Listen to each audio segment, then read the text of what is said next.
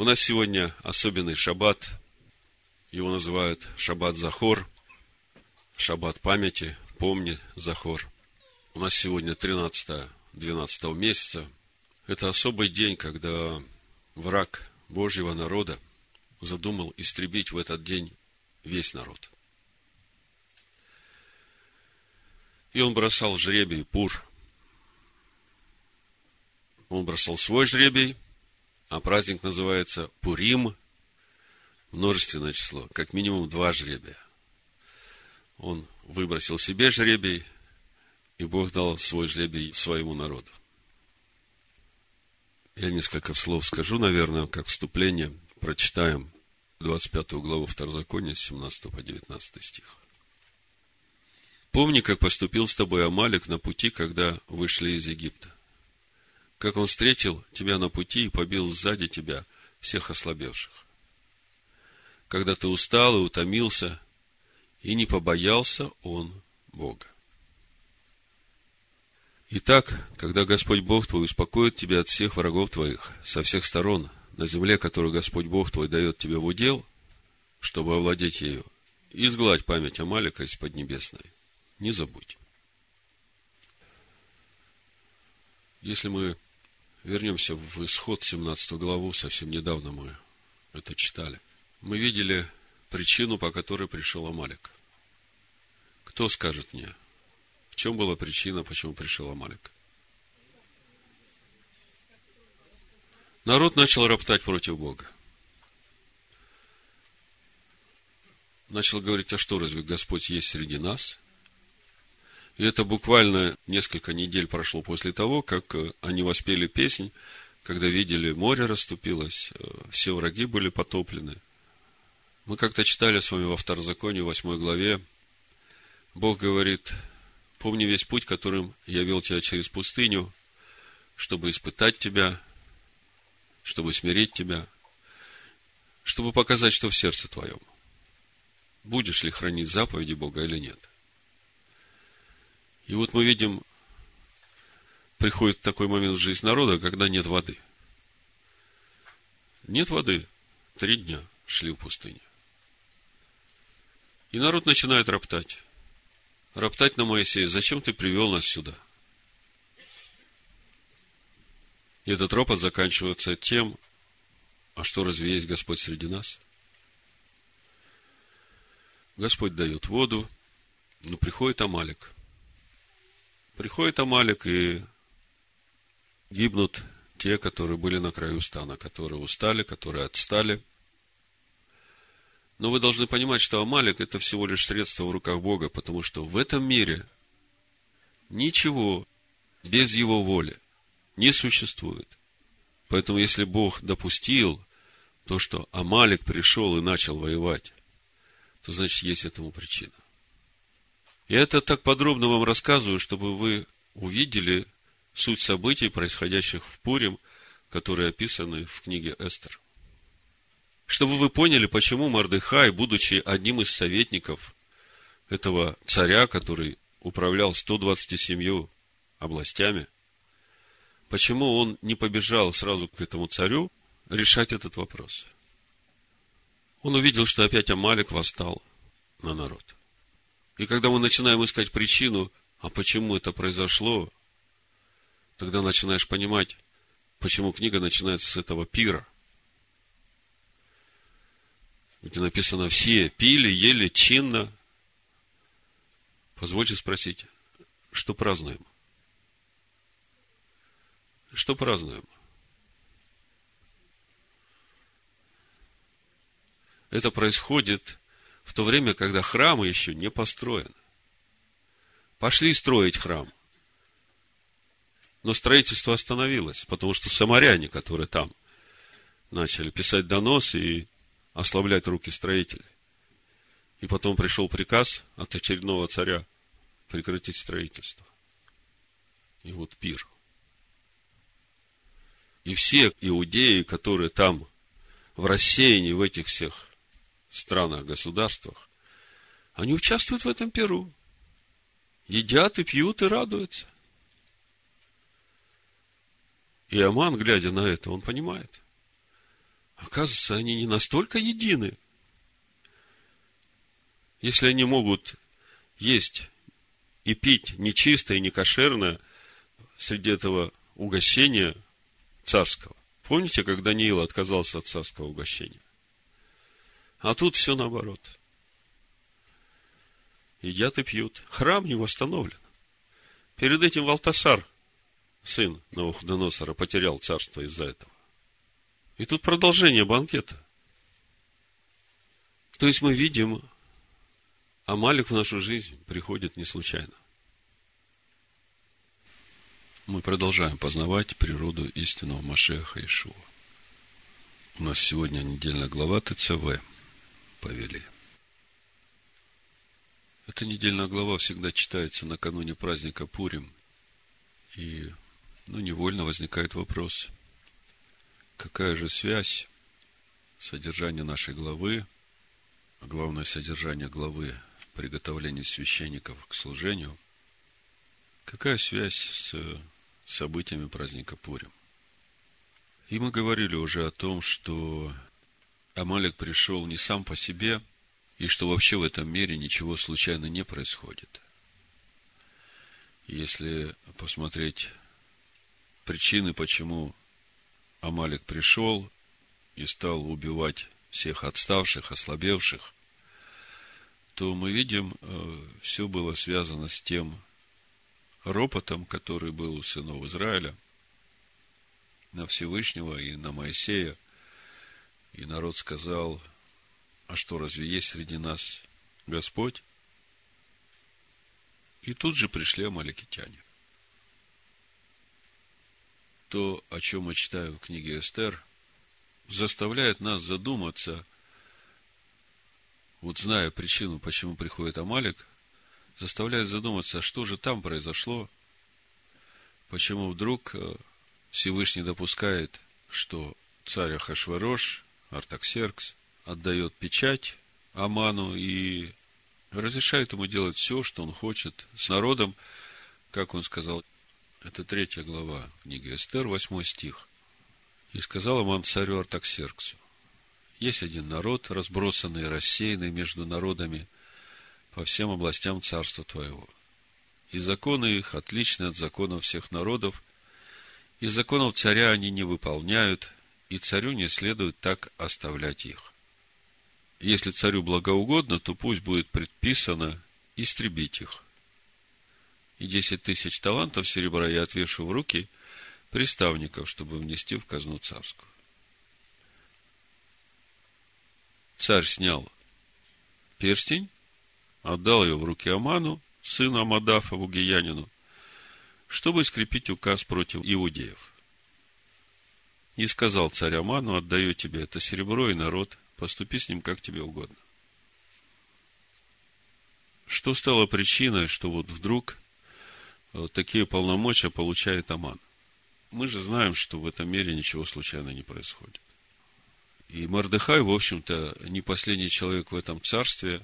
Совсем недавно он спас жизнь самому царю и э, сидит у ворот как один из судей, и тем не менее, он не бежит сразу к царю, когда получает информацию об этом повелении, истребления иудеев. А он разрывает одежды свои, посыпает себя прахом и начинает вопить к Богу. И царица тоже, когда узнает об этом поведении Мардыхая, она посылает спросить у него, Мазе, Аль-Мазе, что это и за что это?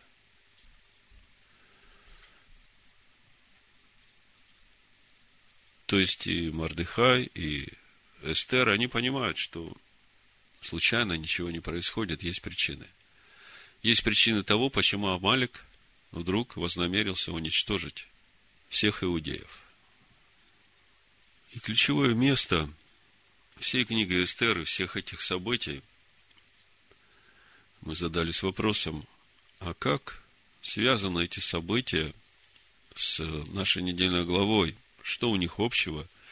И почему глава, которая говорит о приготовлении священников на служение, она всегда читается накануне праздника Пури?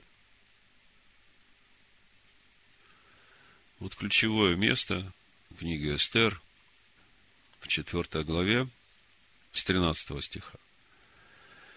И сказал Мардыхай в ответ Эсфире, не думай, что ты одна спасешься в доме царском из всех иудеев. Если ты промолчишь в это время, то свобода и избавление придет для иудеев из другого места, а ты и дом отца твоего погибнете. И кто знает, не для такого ли времени ты и достигла достоинства царского? Мардыхай не сомневается, что спасение к иудеям придет. Но чтобы пришло это спасение к иудеям, иудеи должны оставаться иудеями. Почему вдруг у Амана возник этот злобный план? Аман увидел, что эти иудеи пируют вместе с э, вавилонянами, ассирийцами, персами, за одним столом э, едят и пьют ту же самую еду, которую едят и пьют язычники. И никакой разницы там не видно. В свою очередь мы помним, когда Даниил попал в Вавилон, он э, отказался от всех этих царских яств, и мы читаем, что Бог был с ним. И подумайте, первого месяца Аман бросает жребий, чтобы определить дату, когда истребить иудеев. И жребий выпадает на 13 число 12 месяца. То есть, получается, 11 месяцев все иудеи живут под э, смертным приговором. И это вот кульминационное место для проверки того, насколько ты иудей. Была прекрасная возможность э, тихонечко поменять фамилию, быстренько переделаться в язычника и сказать, что я с иудеями ничего общего не имею. Но вы знаете, что удивительно? Что вот именно в то время, когда этот приговор висел над иудеями, количество иудеев резко стало увеличиваться в государстве персидском. Потому что люди, которые жили вокруг иудеев, видя веру иудеев, они проникались этой любовью к Богу и тоже становились иудеями. Ну, а потом, когда уже власть перешла к Мордыхаю и Амана повесили, мы читаем, что еще много людей из страха перед иудеями стали иудеями. Но это уже другая категория. Но мы сейчас говорим об иудеях, мы сейчас говорим о том тяжелом времени, когда им нужно было жить в рассеянии и сохранить свою иудейскую веру и не смешаться с этим миром. Но видим, что как только иудеи начинают смешиваться с этим миром, есть и пить то, что ест и пьет этот мир, я говорю, уже о духовной еде, то приходит Амалик. Подумайте, сегодня тот день, когда нам нужно изгладить имя Амалика из Поднебесной. Но мы же понимаем, что наш главный враг – это любовь к этому миру. Не зря написано «дружба с миром, вражда против Бога». Поэтому первая простая мысль, которую я хотел вам донести сегодня. Посмотрите на свою жизнь и оцените, как много в вашей жизни еще мирского – где вы едите и пьете вместе с этим миром? И примите сейчас решение, потому что приближается Песах, время, когда нам нужно будет выходить из нашей тесноты. Примите решение выйти из этой тесноты. Потому что если мы не примем это решение, то нам помогут принять это решение. Но условия уже будут другие. Придет Амалик. И когда он придет, он ослабевших поубивает. Как написано в Новом Завете, дьявол, как рыкающий лев, все время ищет, кого поглотить. И вот он тут же, Амалик это выразитель его интересов здесь, на земле. Поэтому нельзя быть среди ослабевших. То есть, главная мысль – не сообразовываться с миром. Но если ты чувствуешь, что Амалик уже открыл пасть свою и хочет тебя поглотить, знай, где искать причины. Посмотри на свою жизнь и сокрушись, раскайся перед Богом. Господь милостив. У пророка Иезекииля в 18 главе написано, что Бог не хочет смерти грешника. Он говорит, если он обратится и будет жить по моему закону, слушать голос мой, то в правде, которую он будет делать, он жить будет. Понимаете, вот Иезекииля надо почитать э, много раз, чтобы понять, что не просто раскаяться, Господи, прости, да, я виноват, а потом развернулся, Бог простил, и ты пошел и живешь так же. Это не работает. С этим покаянием должно быть обращение. Ты должен начать жить по-новому, потому что это свидетельство твоего обращения. В правде, которую он будет делать, жить будет. Так написано в Иезекииле в 18 главе. И вот когда это есть, тогда Бог приходит и спасает вот этих обратившихся. Иудеев спасает. Вот такое непростое время. С одной стороны, проверка Божьего народа. С другой стороны, вразумление Божьего народа. Ну и по-любому, это как э, вот это отделение света и тьмы. Вот есть молитва такая, э, каждый вечер мы читаем. Благословен ты, Адонай, всесильный наш, по слову который наступает вечер, уводишь день, приводишь ночь и разделяешь день и ночь. Вот э, это как раз тот период, когда свет отделяется от ночи. И очень важно в это время показать верность Всевышнему. Верность и ревность по Всевышнему. Мудрецы отмечают три причины, по которым приходит Амалик. Первая причина – усомнились в присутствии Бога. Вторая причина – перестали заниматься Торой. Перестали читать Священное Писание. Много дел появилось. Не успеваю. Столько работы. Туда бежать, сюда бежать. Но, может быть, если ты углубишься в Священное Писание, много из этих дел отпадет как не нужно. Потому что мы искуплены от суетной жизни, преданы нам от отцов. Нужно определиться с приоритетами, с главными целями своей жизни. Что самое главное? Вверх по лестнице, ведущей вниз, я имею в виду карьерную лестницу, или же облачаться в одежды священников в праведность для того, чтобы стать домом для Бога, обителью для Бога. И еще третья причина, она вытекает из первых двух, ослабление единства в народе. Вот э, Аман, когда увидел, что эти иудеи э, едят и пьют вместе с язычниками, он понял, что не такие уж они и отделенные своими законами. И когда он это увидел, он понял, что он может их одолеть, потому что они, вот смотрите, пьют вместе с язычниками гуляют. Спасение к иудеям придет по-любому. Четко написано. Если ты промолчишь, спасение к иудеям придет из другого места, а ты и дом отца твоего погибнете. Поэтому определись, кто ты? Ты иудей или ты из тех, которые промолчат? Все ученики Иешуа были иудеями. Двенадцать учеников. И, в общем-то, каждый ученик принадлежит своему колену в коленах Израиля.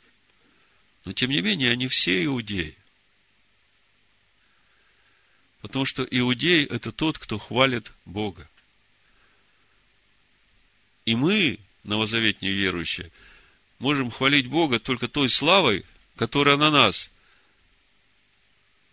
благодаря нашему познанию Слова Божьего, благодаря этой новой природе, которая стала нашим естеством, Божьей природе. Наша недельная глава говорит о том, что нужно зажигать светильник. И мы говорили о том, что заповедь написана так, что этот светильник нужно зажигать даже в то время, когда храма нет. И как зажигать этот светильник, если нет храма?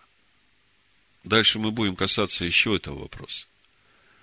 Мы уже говорили, что священники должны поддерживать светильники до тех пор, пока они начнут гореть самостоятельно. А что значит гореть самостоятельно? Это значит, что и есть уже познание Бога, золото, которое из маслин. И если есть это познание, то уже есть и елей, который горит в этом светильнике. И вот священники, их задача, служителей, поддерживать эти светильники до тех пор, пока они начнут гореть самостоятельно. И наша глава сегодня говорит о том, как приготовить священников. Прошлую недельную главу мы читали о том, как устроить скинию по образу той, которую Моисей видел на горе. Это недельная глава продолжения разговора. Всевышний рассказывает Моисею, как приготовить священников. И когда смотришь на весь этот разговор, все, что Бог говорит Моисею, невольно задаешься вопросом, почему Бог говорит Моисею, что Моисей должен приготовить первосвященника и священников, которые будут служить в этой скине. Вообще, каком статусе Моисей, что он может это делать.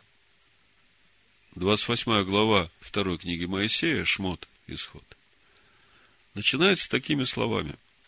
Возьми к себе Аарона, брата твоего, и сынов его с ним от среды сынов Израилевых, чтобы он был священником мне. Аарона, Надава, Авиуда, Илиазара и Ифамара, сынов Аароновых. Когда смотришь на это слово «возьми», на иврите от глагола «караф» – «приблизь», «соедини», то есть приблизь к себе, соедини с собой. Мы остановились на том, вообще в каком статусе Моисей, что он может это делать. И смотрите, главная установка. Приблизить к себе Аарона и его сыновей, чтобы они были священниками Всевышнего. То есть, приблизь, соедини. Мы как-то говорили, что духовные сущности, они сближаются между собой, приближаются друг к другу через уподобление. Уподобление мыслям души. Уподобление сущностям мы видим, что Моисею не эта скиния по образу, с жертвенниками, с этими святым и святым святых, она ему вообще не нужна. Вот следующая недельная глава мы будем читать, когда народ согрешит, он вынесет свой шатер, обычный шатер, поставит его за станом, и будет выходить туда, и присутствие Бога будет спускаться, и он будет входить в это присутствие и общаться со Всевышним. Ему не нужна эта скиния по образу. Со всеми этими жертвами, со всеми этими одеяниями. И тогда спрашивается, а что же это все значит?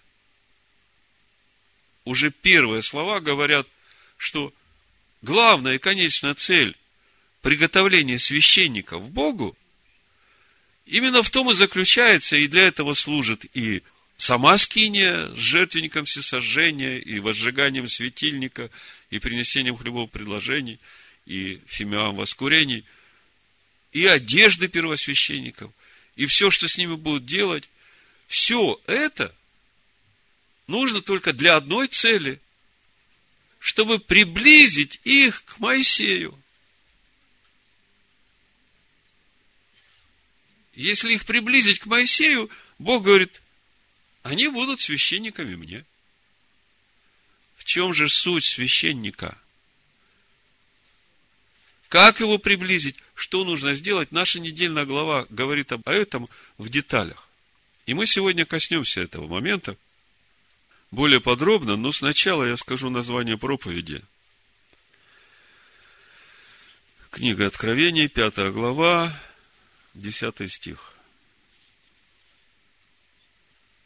«И соделал нас царями и священниками Богу нашему». Раньше, когда я читал это местописание, мне казалось, что если он сделал, то что я могу добавить? Мне ничего делать не надо. Но когда я открываю нашу недельную главу и читаю 29 главу с 1 стиха, Бог говорит Моисею, вот что должен ты совершить над ними, чтобы посвятить их во священники мне. Вот что ты должен сделать с ними, чтобы сделать их священниками мне. Послушайте. И сравните это с тем, что мы читаем в книге Откровения, пятой главе. И соделал нас царями и священниками Богу нашему. Вот что ты должен совершить над ними, это Бог обращается к Моисею. Чтобы сделать их священниками, чтобы посвятить их во священники мне. То есть, в нашей недельной главе как бы раскрывается вот этот план, как он будет соделывать нас царями и священниками Богу. И мы уже, начав читать нашу недельную главу, видим, что конечная цель – приблизить священников к Моисею. И мы говорим, что Моисей в непонятном статусе, статус, конечно, понятный, он уже есть дом Бога. И Машех через него служит – вот сейчас в приготовлении Аарона и его сыновей, чтобы их приблизить к Богу, чтобы их сделать священниками Богу. Я когда над этим стал думать, мне стало интересно, как бы Дух повел меня в книгу Откровения, пятую главу, потому что раньше, когда я читал начало главы и вот этот десятый стих, я не задумывался над тем, какая связь с этими печатями, которые он снимает, и с тем, что он сделал нас царями и священниками. Казалось бы, логики никакой нет. А вместе с тем, я понимаю, что как раз э, все ответы на вопросы именно там. Давайте откроем пятую главу Откровения, посмотрим, то есть посмотрим для того, чтобы потом вернуться в нашу недельную главу и уже посмотреть в деталях, как Он нас будет соделывать священниками Богу, что с нами будет делать, что нам надо будет делать. И как я уже говорил, это же все не случайно в преддверии праздника Пурим. Как Ешуа сказал, всякая жертва огнем осолится. Значит, э, открываем книгу Откровения, пятую главу, давайте почитаем, попробуем понять, как связано то, что он соделал нас священниками, с тем, что он единственный, кто может снять печати с этой книги, которая закрыта, запечатана, и никто не может снять печать. С первого стиха буду читать Откровение, пятую главу. «И видел я в деснице у сидящего на престоле книгу, написанную внутри и отвне, запечатанную семью печатями. В предыдущей главе мы читаем о том, что перед Иоанном открываются небеса, и ангел приглашает его подняться в духе туда, в небесное, как написано в первом стихе 4 главы, «Зайди сюда и покажу тебе, что надлежит быть после сего». И вот э, пятая глава – это продолжение. Он восходит туда и видит все, чему надлежит быть после всего, и вся книга Откровения до конца как раз то, что он увидел. Значит, видел я в деснице у сидящего на престоле книгу, написанную внутри и отвне, запечатанную семью печатями. И видел я ангела сильного, провозглашающего громким голосом, кто достоин раскрыть сию книгу и снять печати ее. И никто не мог ни на небе, ни на земле, ни под землею раскрыть сию книгу, не посмотреть в нее. И я много плакал о том, что никого не нашлось достойного раскрыть и читать сию книгу и даже посмотреть в нее. И один из старцев сказал мне, не плачь. То есть есть у Всевышнего книга, в которой все написано. Но чтобы ее раскрыть и начать читать, нужно быть достойным этой книги. И когда я начинаю думать, о чем речь идет, мне приходит в духе один стих из пророка Исаия, 29 глава, давайте откроем, 11 стих. Здесь не закрывайте, потом будем продолжать читать. Ну, буду читать, наверное, с 10 стиха.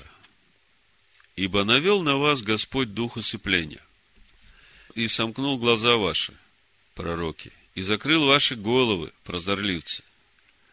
И всякое пророчество для вас тоже, что слова в запечатанной книге. Слышите? Всякое пророчество для вас тоже, что слова в запечатанной книге. То есть, книга запечатана, потому что она не открывается. Для того, чтобы она открывалась, нужен дух пророческий. Нужно откровение. И всякое пророчество для вас тоже, что слова в запечатанной книге, которую подают умеющему читать книгу, и говорят, прочитай ее. То есть буквы он знает, читать может. А тут отвечает, не могу, потому что она запечатана. Запечатана книга. Она вот она, перед нами. Но она запечатана. Ишуа говорит своим ученикам, Матвея 13 глава, с 10 стиха. И приступив, ученики сказали ему, для чего притчами говоришь им? Он сказал им ответ, для того, что вам дано знать тайны Царства Небесного, а им не дано. Ибо кто имеет, тому дано будет и приумножится, а кто не имеет, у того отнимется и то, что имеет. Потому говорю им притчами, что они, видя, не видят, и слыша, не слышат, и не разумеют. И сбывается над ними пророчество Исаия, которое говорит, слухом услышите и не уразумеете, глазами смотреть будете и не увидите. Ибо огрубело сердце людей сих, и ушами с трудом слышат, и глаза свои сомкнули, да не увидят глазами, и не услышат ушами, и не уразумеют сердцем, и да не обратятся, чтобы я исцелил их. Ваши же блажены очи, что видят, и уши ваши, что слышат. Ибо истинно говорю вам, что многие пророки и праведники желали видеть, что вы видите, не физическими глазами, а глядя в эту запечатанную книгу, как в открытую. Желали видеть, что вы видите, и не видели, и слышать, что вы слышите, и не слышали. В первом послании Иоанна еще во второй главе с 27 стиха прочитаю еще одно место, чтобы вы понимали, о чем речь идет. Впрочем, помазание – которые вы получили от Него, в вас пребывает. И вы не имеете нужды, чтобы кто учил вас. Но как самое сие помазание учит вас всему, и оно истинно и не ложно, то чему оно научило вас, в том пребывайте. Итак, дети, пребывайте в нем, чтобы когда он явится, иметь нам дерзновение не постыдиться перед Ним в пришествии Его. Если вы знаете, что Он праведник, знаете и то, что всякий делающий правду рожден от Него. Итак, Возвращаемся в книгу Откровения, пятую главу. Мы остановились на четвертом стихе. Я много плакал о том, что никого не нашлось достойного раскрыть и читать сию книгу и даже посмотреть в нее. Достойных не нашлось. И вот один из старцев сказал мне, не плачь. Вот лев от колена Иудина, корень Давидов, победил и может раскрыть сию книгу и снять семь печатей ее. И я взглянул, и вот посреди престола четырех животных и посреди старцев стоял агнец, как бы закланный, имеющий семь рогов и семь очей, которые суть семь духов Божьих, посланных во всю землю. И он пришел и взял книгу из десницы сидящего на престоле. И когда он взял книгу, тогда четыре животных и двадцать четыре старца пали перед агнцем, имея каждой гусли золотые чаши, полные фимиама, которые суть молитвы святых, и поют новую песнь, говоря, ты достоин взять книгу и снять с нее печати, ибо ты был заклан, и кровью свою искупил нас Богу из всякого колена языка народа и племени. Подчеркните себе, кровью своей искупил нас Богу из всякого колена языка народа и племени. Десятый стих. И соделал нас. Два глагола. Искупил и соделал нас священниками Богу нашему. Мы сегодня начали нашу недельную главу с того, что прочитали это повеление. Повеление Всевышнего Моисею. Вот что ты должен сделать с ними, чтобы посвятить их во священники мне. И искупил нас Богу из всякого колена, и языка, и народа, и племени, и соделал нас царями и священниками Богу нашему, и мы будем царствовать на земле. То, что Он искупил нас, это нам понятно. А вот то, каким образом Он нас соделал, и как это связано с теми печатями, которые Он снимает. Если мы читаем дальше книгу Откровений, мы видим, что с каждой снятой печатью приходят суды Бога на эту землю. Вообще-то мы знаем, что суд Бога начнется с Дома Божьего. И мы сегодня пытались понять, вообще какая связь событий Пурим с этой недельной главой. Я вам сказал, ключевое место – спасение к иудеям придет по-любому. Но спасение придет к иудеям.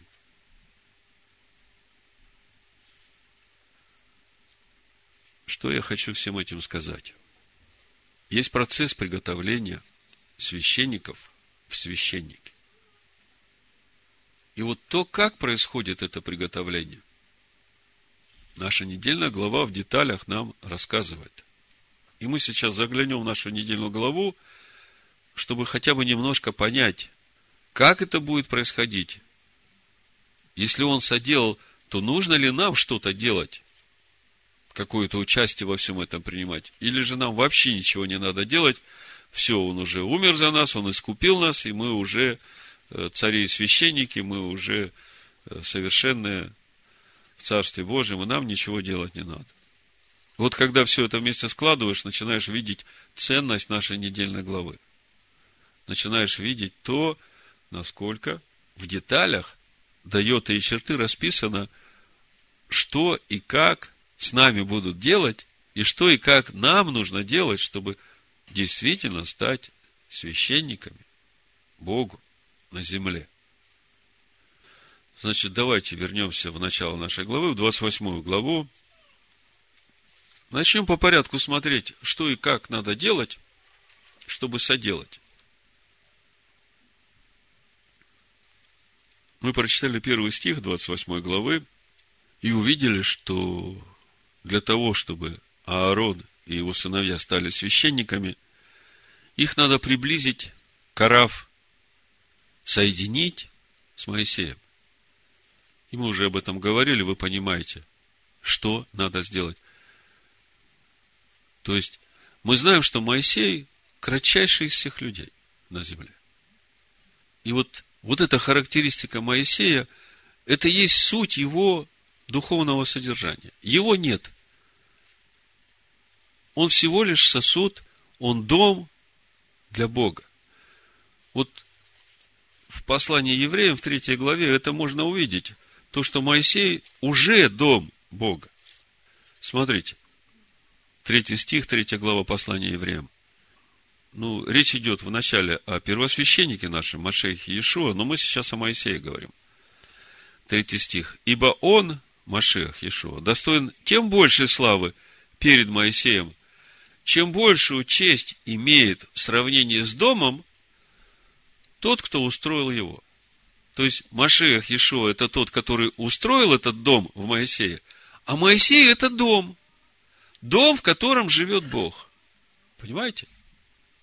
Так вот, э, возвращаясь в нашу недельную главу, мы видим, Бог говорит, что вот для того, чтобы тебе их сделать священниками, тебе их надо приблизить к тебе, соединить с собой, то есть их надо сделать такими же домами для Бога.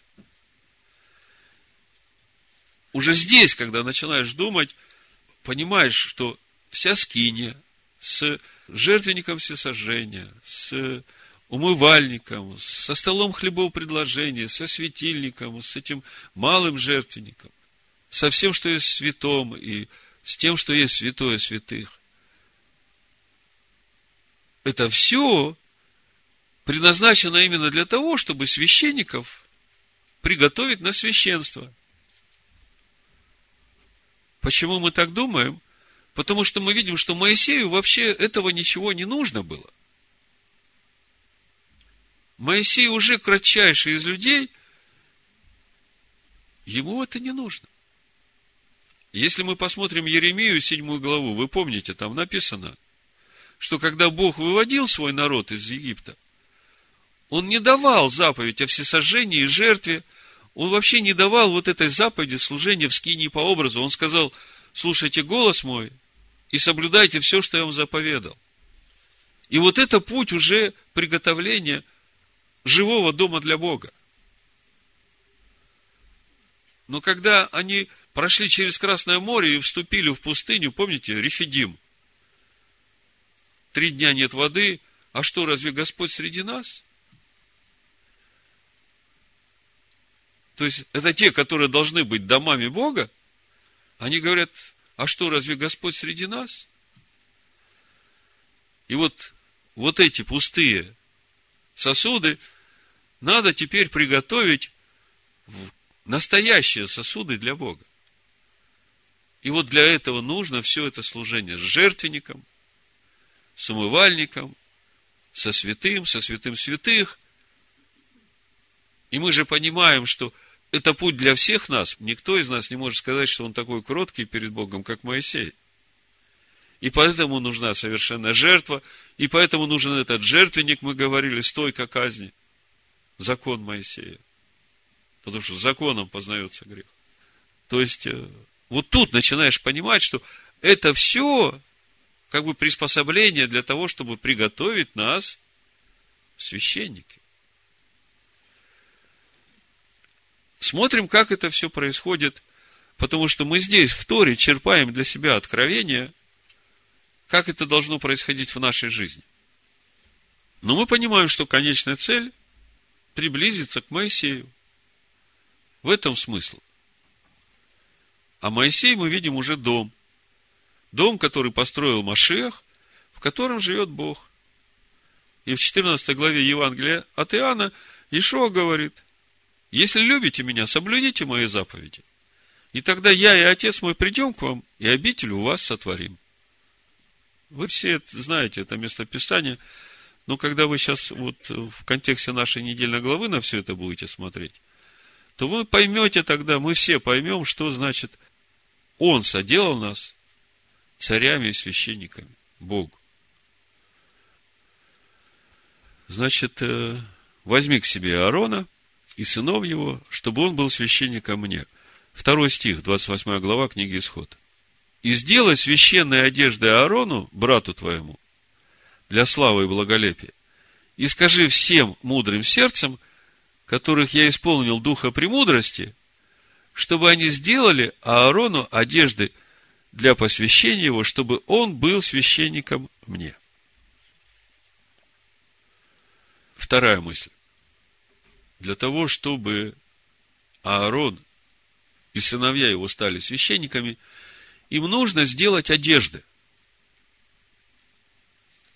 То есть их еще надо сделать, а потом, дальше мы будем читать, возьмут этих священников, с ними что-то будут делать, они что-то будут делать, потом их оденут в эти одежды, и потом их вместе с одеждами еще освещать будут.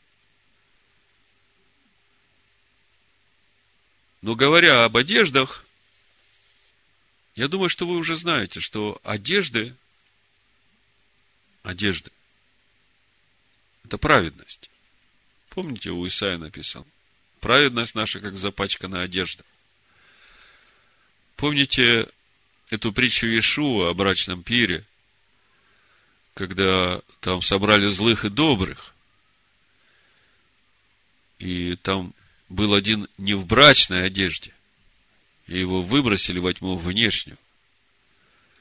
То есть мы видим, что одежды – это праведность, я бы сказал, что это та слава Божия, которая на праведниках, ставших обителю для Бога.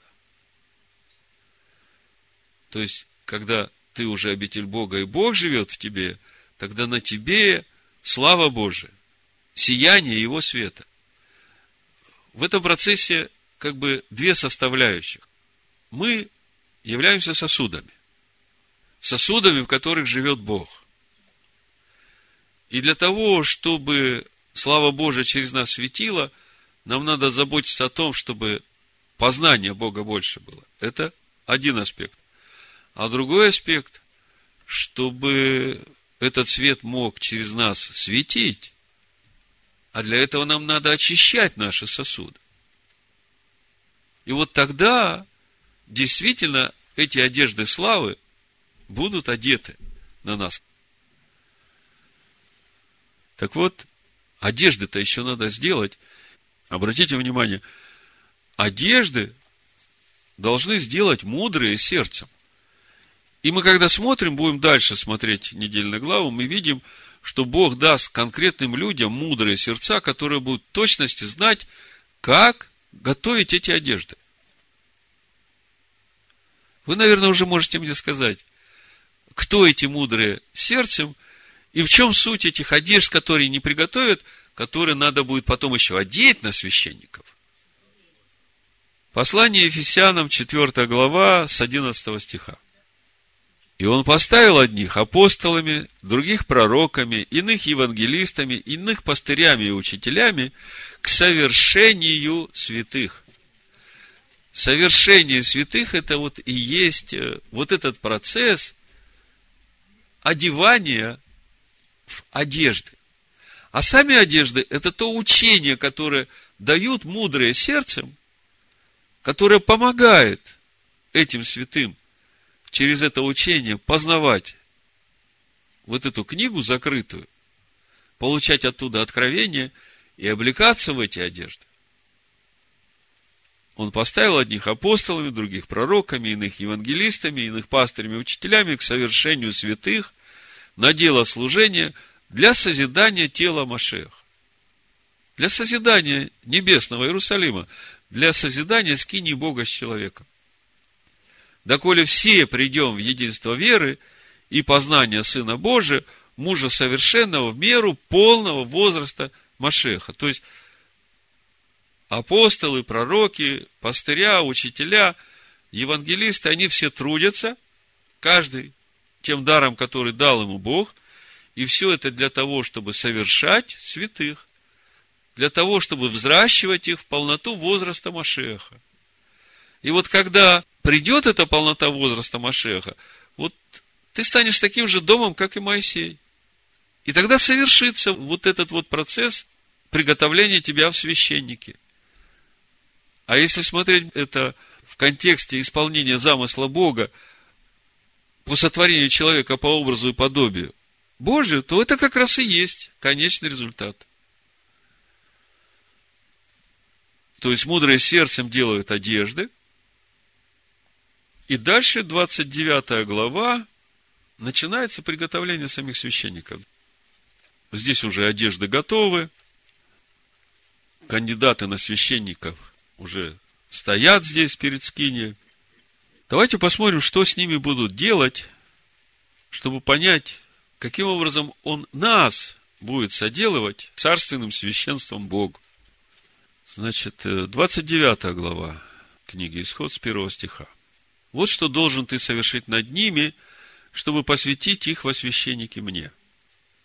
Возьми одного тельца из волов и двух овнов без порока. Значит, первый телец, который берется, это жертва за грех. Два овна без порока, один овен – это жертва всесожжения, а другой овен – это жертва вручения. Очень важная жертва, ну, чтобы вы ориентировались. И хлебов пресных, и опресноков, смешанных с елеем, и лепешек пресных, помазанных елеем. Это все образы. Хлеб пресный, помазанный елеем. Это кто? Хлеб пресный – это те откровения, которые я уже получил. А вот тот елей, которым это все помазано, это вот то помазание. Из муки пшеничной сделай их, положи их в одну корзину и принеси их в корзине, и вместе тельца и двух овнов. Так, это одна часть, с этим более-менее понятно. Теперь уже конкретно к нам. А Аарона же и сынов его приведи ко входу в скинию собрания и омой их водою. Баню водную посредством слова, да, я бы так сказал, омой их. И возьми одежды. Мы говорили, одежда – это учение, которое мудрые сердцем уже приготовили. И облеки Аарона в хитон и верхнюю ризу, в эфот и в наперстник, опояшь его по эфоду, возложи ему на голову кидар и укрепи диадему святыни на кидаре, и возьми елей помазания, и возлей ему на голову, и помажь его. Это приготовление первосвященника. Наш первосвященник уже действует в истинном святилище, и мы понимаем, как он действует, в каком он одеянии, вот глядя на то, какие одежды были приготовлены для Аарона. И приведи также сынов его, и облеки их в хитоны, и опояшь их поясом. Аарона и сынов его, и возложи на них повязки, и будет им принадлежать священство по уставу навеки, и наполни руки Аарона и сынов его. То есть мы видели, сынов привели, омыли водой, одели на них эти одежды. Десятый стих. Я хочу обратить ваше внимание, что вот все, что мы сейчас читаем, это будет продолжаться в течение семи дней. И каждый день все в точности в этой же последовательности.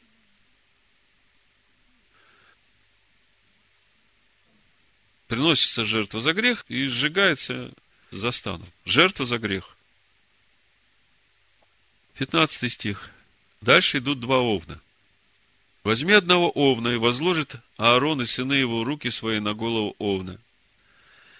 И закали овна, и возьми крови его, и покропи на жертвенник со всех сторон. Рассеки овна на части, вымой внутренности его и голени его, и положи их на рассеченной части его и на голову его. И сожги всего овна на жертвенник. Это всесожжение Господу, благоухание, приятная жертва Господу.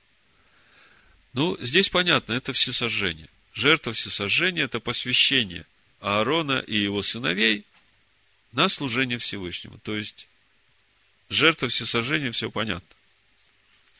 В 19 стихе дальше идет второй овен, когда читаешь, обращает на себя внимание вот эти действия, которые производят с сынами Аарона, а именно то, что кровью этого тельца помазывает мочку правого уха, большой палец правой руки, большой палец правой ноги, а потом этой кровью вместе с елеем еще кропят этих священников.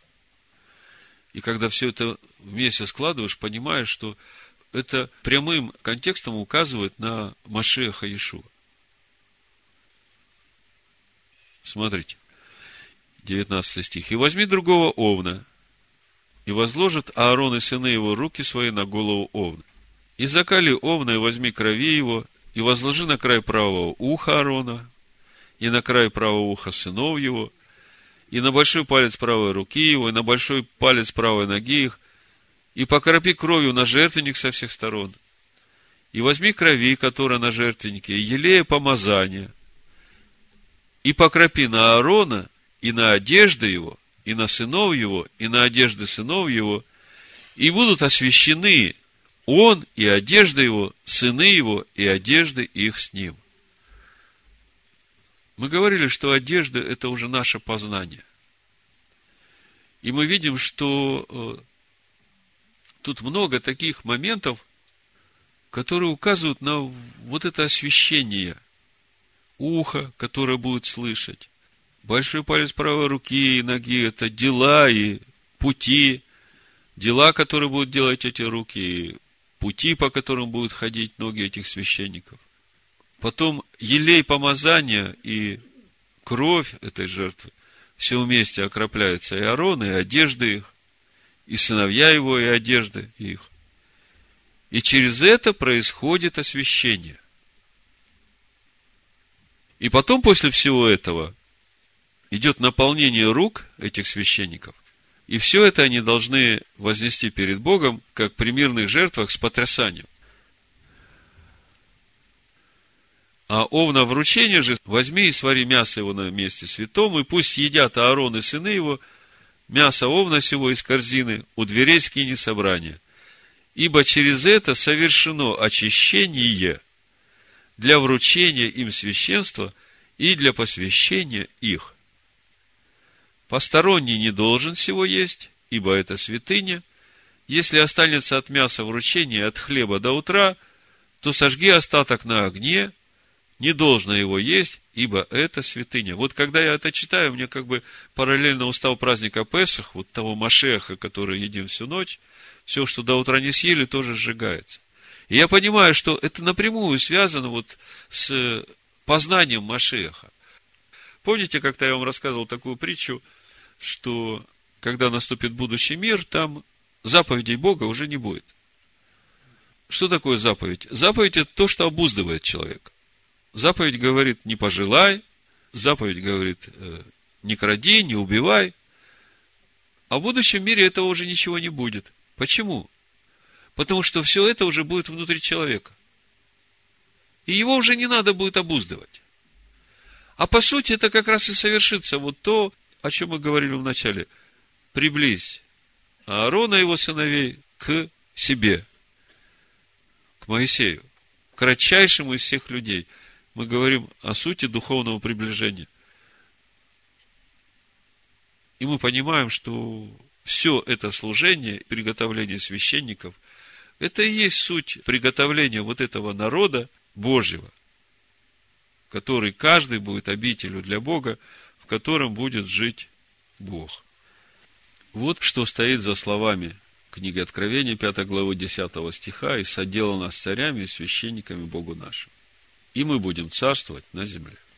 Бешема Машеха Ишуа. Амен. Амен. Амен. Амен. Амен. Амен. Амен.